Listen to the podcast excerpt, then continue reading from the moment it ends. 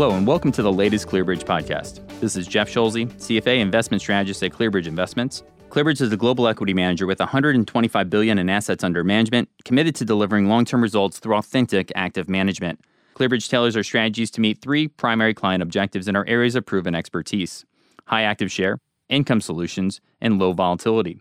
We integrate environmental, social, and governance better known as ESG considerations, into our fundamental research process across all strategies. Now, speaking of ESG, and you're going to hear quite a bit of, about ESG throughout this podcast, ClearBridge is pleased to announce the publication of our 2018 Impact Report. This is the second annual report that we've put out. I'm excited to be here today with some of the individuals that are responsible for the engagement that you'll find in that Impact Report. We have Matt Lilling, an analyst for our small and mid cap strategies. Hey, Jeff. Thanks for having me. We have Rob Busing, an analyst covering the consumer staples sector. Hi, Jeff. And we have Tatiana Eades, a senior analyst covering the utilities sector. Hi, Jeff. Thanks for being here. And the topic of today's podcast is the Impact Report of 2018. So we'd love to get your feedback about the topics we cover and how we can make our podcast better. You can contact us with questions, comments, and suggestions by emailing us at podcast at clearbridge.com. So, environmental, social, and governance considerations, better known as ESG considerations, have been an important component of our investment process for over 30 years. We realize that regular reporting on sustainability is one of the most effective ways to inform and educate asset owners, individual investors, and company management. And our impact report is intended to provide an overview of how exactly we integrate ESG across all portfolios. You're also going to find in it that we highlight key engagements with companies during the year and we also discuss areas where we have seen meaningful progress as a result of our engagement. Now, the one thing that differentiates ClearBridge is that our sector and portfolio analysts drive ESG considerations in the fundamental research that they conduct in their specific coverage areas. For every stock recommendation, every analyst maintains an internal ESG rating that helps inform portfolio managers and other analysts with a holistic view of that stock, which is inclusive of both financial and ESG drivers. So uh, I'm going to kick it over to you three at this point. How do you integrate ESG considerations into your portfolio in your company analysis? Rob, maybe I'll, I'll kick it over to you first. Sure. Thanks, Jeff. So, as Jeff mentioned, I cover consumer staples here at ClearBridge. Within my sector, I focus on many issues that fall under the broader ESG umbrella that I integrate into my overall research process. As Jeff was mentioning earlier, I believe an integrated research process allows us to better capture the fundamental benefits of a company having strong ESG credentials. For consumer staples, I seek to evaluate the overall environmental impact of the business, particularly focused around packaging, waste, and water usage, along with supply chain transparency and commitment to sourcing in a responsible way. Staples companies tend not to be as carbon intensive in their direct manufacturing footprint as many other industries, but there are lots of indirect impacts, for example, the exhaust from the trucks driving the products around to retailers, as well as the environmental impact of discarded packaging on ecosystems at the end of the product's life. These indirect impacts and end of life impacts have been an increasing area of dialogue and focus for me with my companies. Not only is this area important for the environmental impact alone, but there are brand equity building reputational benefits to the companies and cost reduction opportunities for companies who effectively reduce their environmental impact and can message that effectively to consumers. Conversely, companies who don't focus on these issues open themselves up to consumer boycotts and potential government fines when things go wrong. Additionally, the social impact of the products sold are an important consideration within my space, given many of the products are consumed by people. So I like to focus on evaluating whether a business is improving the nutritional or health profile of the products they sell, as well as the overall health profile of those products. Particularly as sugar has become a greater health concern for consumers and regulators over the recent few years, companies that have high sugar products should be seeking to reduce the sugar content in those products and providing consumers greater choice around low sugar options. In addition to being a good thing for consumer health, this is actually on trend with what consumers want. And companies that have innovated well in this area have benefited in terms of enjoying faster revenue growth than peers. On the governance side, I evaluate the representation of women and underrepresented minority groups within the management and board of the company, the overall effectiveness and independence of the board, and the appropriateness of the incentives and pay for management. Clearly, having good practices in this area prevents problems down the road and is indicative of good risk management practices and a management team that's aligned with shareholders. Great. Thanks, Rob. I will attest that I am uh, trying to move away from sugar. That's one thing that was one of my goals coming into this year, and I'm failing miserably. But obviously, that is something that's going to be one of the ESG considerations. And I think it's something that's a net benefit to consumers, broadly speaking. Hey, Tatiana, talk to me a little bit about your sector. What are the issues that you typically see at both the sector and the industry level? Sure, Jeff. So, in addition to looking at more generally used ESG characteristics related to the company's governance and safety of operations, there are some sector specific considerations I use in my analysis of the utility companies. The most important one is pollution profiles of my companies. So I compare the company's emissions of nitrogen oxides, sulfur dioxide, and carbon into the atmosphere per unit of power produced. The amount of emissions is a function of the company's fleet quality, as the companies with more efficient plants or with a greater number of plants retrofitted with emission capturing equipment tend to pollute less. Another important ESG consideration is in the ownership of renewable generation across my sector. The utility companies have been actively increasing their ownership of solar and wind power due to the state's renewable portfolio standard requirements that obligate a certain percent of power sold in the state to be sourced from qualifying renewable sources.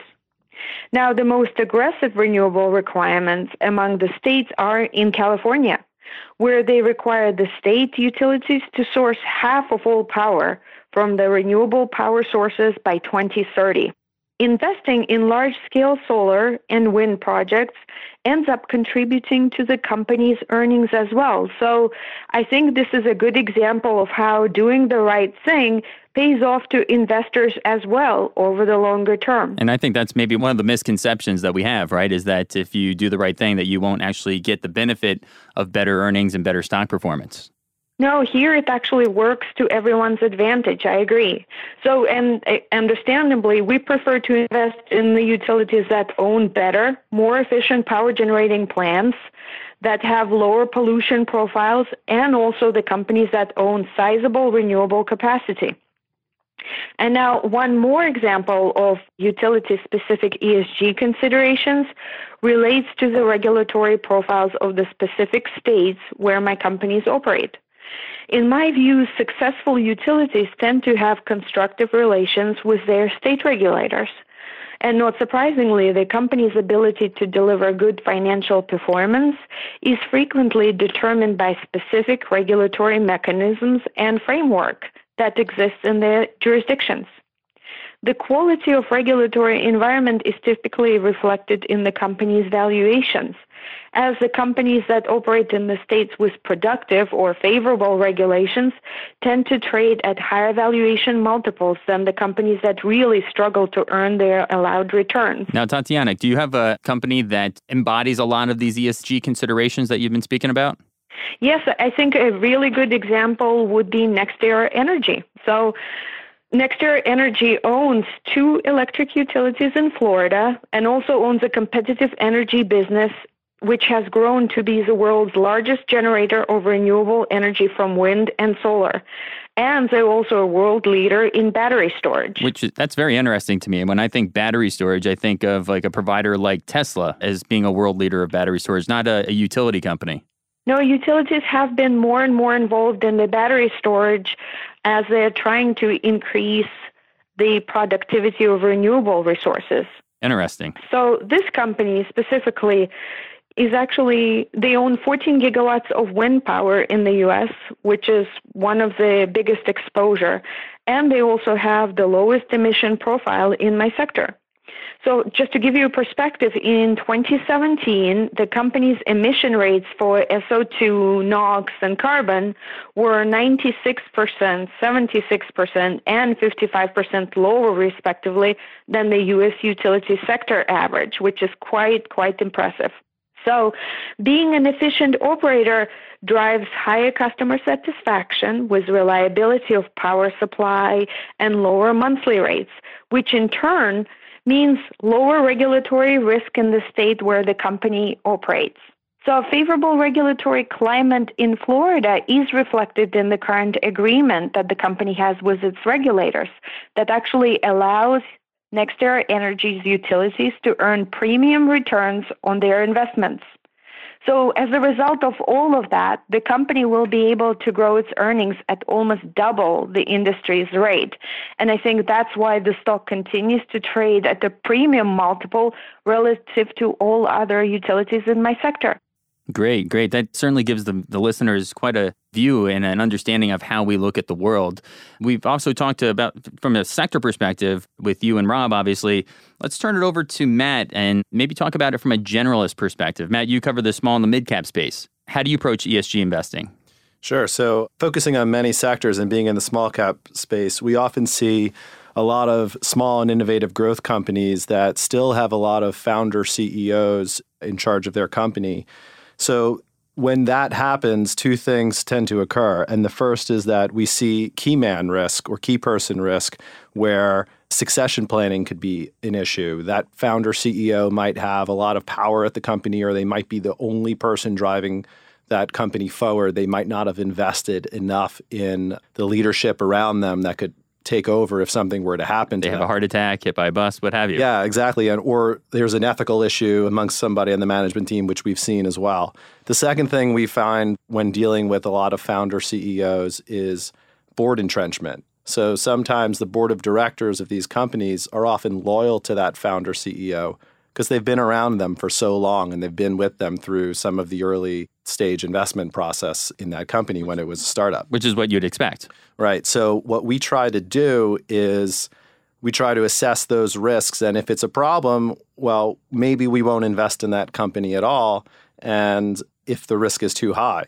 Now, if it's some level of risk that's manageable, what we might want to do is incorporate that into our understanding that we may need a greater than two to three times upside to downside risk reward, which which is the number that we would typically look for in an investment. So people often ask, well, when you're looking at incorporating ESG into, you know, your process, how does that work? And I think, you know, the best way to describe it is when you're from a fundamental approach, something that's not ESG but very similar is customer concentration we might see a very strong and innovative growth company that might have one customer that's 40% of their revenue and that would just be you know a company that we couldn't invest in because that's too high of a risk that customer could start yielding their power like, our, like Walmart does with all their suppliers. That's right. That's right. And so we've actually seen consumer companies that sell into Walmart where Walmart's 40% of their customer base and this is a company we otherwise would have liked to invest in, but we just couldn't get there. So that's something that's very similar from a fundamental approach to how we look at ESG investing. Now, thinking about it from a mid and small cap company as well, isn't interacting with them, talking about the ESG specific related issues with them early also good to incorporate that as they grow larger and larger? It's already ingrained in their culture. Is there there's some sort of tangible benefit oh, there? Oh, definitely. And one of the things that we've seen is as in the small cap space, especially, we become sometimes three, four, five, even greater than 5% shareholders in the company, is that we're able to get management on the phone with us when we want to discuss relevant issues. And oftentimes, we get to speak with the men, members of the board of directors, sometimes on the comp committee, or oftentimes I prefer to speak to the lead independent director as a way to make sure that they understand what the issues of the shareholders are and that they can have proper oversight over management. So not only are we concentrated, so we get a seat at the table, if you will, but ClearBridge's implied weighted average holding period is seven years, which is much longer than a lot of other managers in this space. So if you're a concentrated holder and you're a holder over a long period of time, that's really when you can start to institute those changes from an ESG perspective. Well, we've talked a little bit about kind of sector and general perspectives on what are the issues from an ESG perspective, but maybe we can talk about some company examples. Rob, you you kicked everything off talking about the issues that are facing consumer staple companies. Is there one interaction or engagement that you had this year that stands out as one that you've you had success with? Yeah, I mean, I think this one's kind of worth highlighting. So about a year ago, we hosted a water day with Coca-Cola here at ClearBridge that was attended by several buy and sell side investors to talk about their latest initiatives in water conservation and innovation around plastic packaging to reduce waste. And clearly, you think about for a company like Coca Cola, water is a critically important issue for them as it is a key input into their products. Of course. And they've actually done very impressive work in ensuring that they replace at least 100% of the water that they use in manufacturing their products back to the local communities and water tables. This commitment is really important. It helps ensure community goodwill in the areas where they're manufacturing, reduces the potential for bad press and consumer backlash because, you know, there's no perception that they're kind of stealing the, the local water. And it, it greatly lowers the risk that they'll actually run into a situation where they run out of out of water in areas where their products are manufactured, which could create, you know, significant supply chain disruption and lead to significantly added costs and lost sales as they try to fill in the gap somehow. Separately, we also discussed their packaging initiatives to reduce the amount of plastic used in the packaging and increase increasing the biodegradability of the of the single-use packaging. You know, Coke has increasingly recognized, along with a lot of other companies in the industry, that single use packaging waste is a really significant problem. And fixing that problem is actually not just a function of making it recyclable, because a lot of the geographic regions where packaging waste is the biggest or uh, are the biggest issues have pretty limited recycling infrastructure anyway, and not really much consumer awareness or, or habitual recycling habits. So you know, after a lot of dialogue on that issue over time, Coke has committed to invest more directly in actually building recycling infrastructure, as well as building consumer awareness in, in a lot of those regions to, to supplement their efforts on innovating new packaging. And I think South Africa is an early success story that they've had in, in actually building a lot of consumer recycling habits. So, you know, clearly we're still not there yet in terms of eliminating the scourge of single use packaging waste, either in terms of technology or infrastructure. But we believe these early technology investments and goodwill investments will actually pay off in spades down the road. And we think that Coke taking a leadership position on more sustainable packaging as an issue positions them well for better growth going forward. Yeah, Rob, I remember seeing a note that Coke's awareness campaign in South Africa helped recycling rates increase from less than 10% in 2000 up to 55% in 2016. That is a huge jump in less than two decades. Yeah, absolutely. It was, it was, a huge difference maker. But I mean, the infrastructure piece was a huge part of that because even if the, the packaging itself is recyclable, it doesn't help you if, if consumers aren't actually recycling it and they don't have the facilities to do so. Now, talking about recycled plastic brings me to another company that we've had some successful engagement on from an ESG perspective, which is Trex. Matt, talk to me about your interactions with them over the last couple of years. Sure. So Trex is one of the largest recyclers of plastic in North America. What they do is they make composite deck material using a proprietary blend of plastic that they grind up from the recycling process and sawdust and other wood from this byproduct from furniture and, and other types of facilities that have that byproduct. So I wonder how they even thought of that to begin with. it's a great question. I think, you know, Trex is actually a great example of how sustainability and profitability are not mutually exclusive. This is one of those companies that they didn't start recycling plastic because they were trying to do the right thing. They they started recycling plastic because they were trying to make money and they saw an opportunity in a byproduct that nobody wanted. And what they did was they put a lot of engineers and a lot of smart people on it. And they saw this is something that nobody wants. How can we make a product that consumers demand that's really high end? And so, in fact, they have a very healthy profit and making a 95% recycled product. So, what Trex has done over the years is actually a great management team. They've taken share from other composite players, and they also have a large opportunity to take share from natural lumber, which is a very large market. Right. Right. And you so never have to stain it. Like once it's there, it doesn't weather, it doesn't fade. It, exactly. maintenance proof free. And it looks great too. So what they do is the management team who's very strong also consistently takes costs out of this manufacturing process. We've been invested in the company for over five years. And in our original discussions, the, the CFO then, who's now the CEO of the company, Jim Cline, they didn't have plans to publish a sustainability report, they didn't see the value in formally reporting ESG accomplishments at that time. And in December, as again, as one of our being one of the largest shareholders at that company, we were in a position to meet with members of management and in specific the ones that were responsible for compiling the report and we were able to discuss with them and to try to help them pitfall common pitfalls of ESG reporting. We talked about which metrics to report. We talked about plenty of governance issues. And we're actually very lucky at ClearBridge to have a great resource in our head of ESG, Mary Jane McQuillen, who's really knowledgeable on all these topics and was also able to give them some companies that we admire from an ESG perspective to help them get started in their ability to report. And they've since come out with a sustainability report that's published on their website. Which strikes me as interesting. You think somebody that has a product that's 95% recyclable would be, you know, a poster child for ESG, but they didn't obviously recognize that they should be disclosing a little bit more and, and touting that. That's right. Now, Tatiana, you, would given us example with NextEra. Do you have any other examples of engagement that you've had over the course of 2018 and some success there? I do. I do, Jeff. So, one recent example of my ESG related engagement with a specific company is related to a report that was put out by an activist investor and highlighted the issues of excessive compensation and the company's stale board structure at Sempra. So, in June of last year, we reached out to Sempra and held several discussions with the investor relations team to address some of those issues. More specifically, we requested more details around the management's compensation structure and also its various components. And in the course of, of those discussions, we learned that a large portion of the management's compensation is tied directly to the market value of the shares.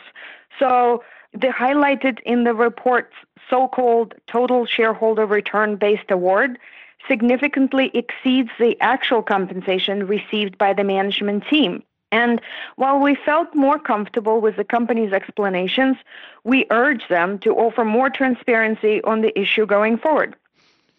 Following the pressure from the existing shareholder base, including us, and also the activist investor involved, Sempra actually undertook several positive steps to improve its governance.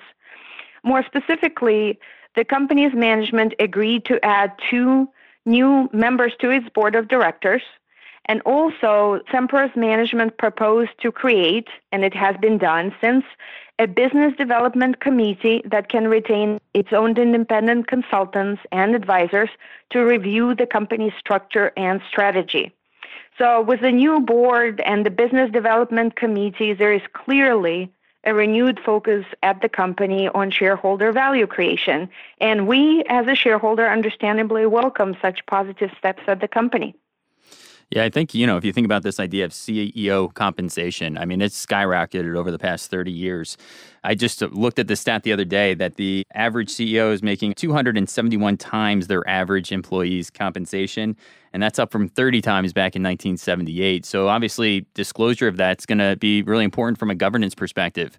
Matt or, or, Rob, anything in your areas that you see from a, a governance perspective? Sure. So it's funny that you talk about CEO compensation because – typically in small and mid cap world, frankly, I don't have a, I don't have a problem with CEOs getting paid a lot of money, just as long as it's being tied to firm performance. Right. We really care that the that they're being compensated responsibly, that they take the amount of capital invested and responsible growth into consideration as they compensate these CEOs. And one of the things that they do is they often use stock based compensation to tie those CEOs to the performance of the stock, which is what it should be. Exactly. And so sometimes in small cap and mid cap IT companies, we see stock based comp used aggressively in lieu of cash compensation, which sometimes gets added back by investment analysts. But here at ClearBridge, one thing we do take into consideration is that the long term impact that that has on shareholder value. Because really, what these companies are doing is they're growing the number of shares over time, even if you're not experiencing a cash outflow in that year. So, one of the conversations that we're having with boards of directors, with lead independent directors, with the heads of the compensation committees, is to make sure that they're using this stock based compensation in a responsible way. It's a very good tool to motivate individuals at companies, and we want companies to use it, but we want to make sure that they're using it in a way that doesn't take advantage of the shareholder over time. Great. I think that's all the time that we have for today. Got a nice preview here of what's included in the impact report. Matt, Rob, and Tatiana, thank you so much for for joining me here today. Thanks, Jeff. Thank you. Thank you. We hope that the podcast has given everyone listening a better understanding of how ESG informs our investment process here at ClearBridge and also the importance of regular engagement with our portfolio companies. Again, we encourage you to download our 2018 impact report to learn more about our approach to sustainability. You can access the report on our website at www.clearbridge.com. We hope you'll continue to join us throughout 2019 and welcome any questions, comments, and suggestions, which you can email to us again at podcast at clearbridge.com. Thanks for dialing in. Please note the following past performance is no guarantee of future results. The opinions and views expressed in today's podcast are of the individual speakers as of March 15th, 2019. It may differ from other managers or the firm as a whole, and are not intended to be a forecast of future events, a guarantee of future results, or investment advice. Any statistics referenced have been obtained from sources believed to be reliable, but the accuracy and completeness of this information cannot be guaranteed. Neither Clearbridge Investments nor its information providers are responsible for any damages or losses arising from any use of this information.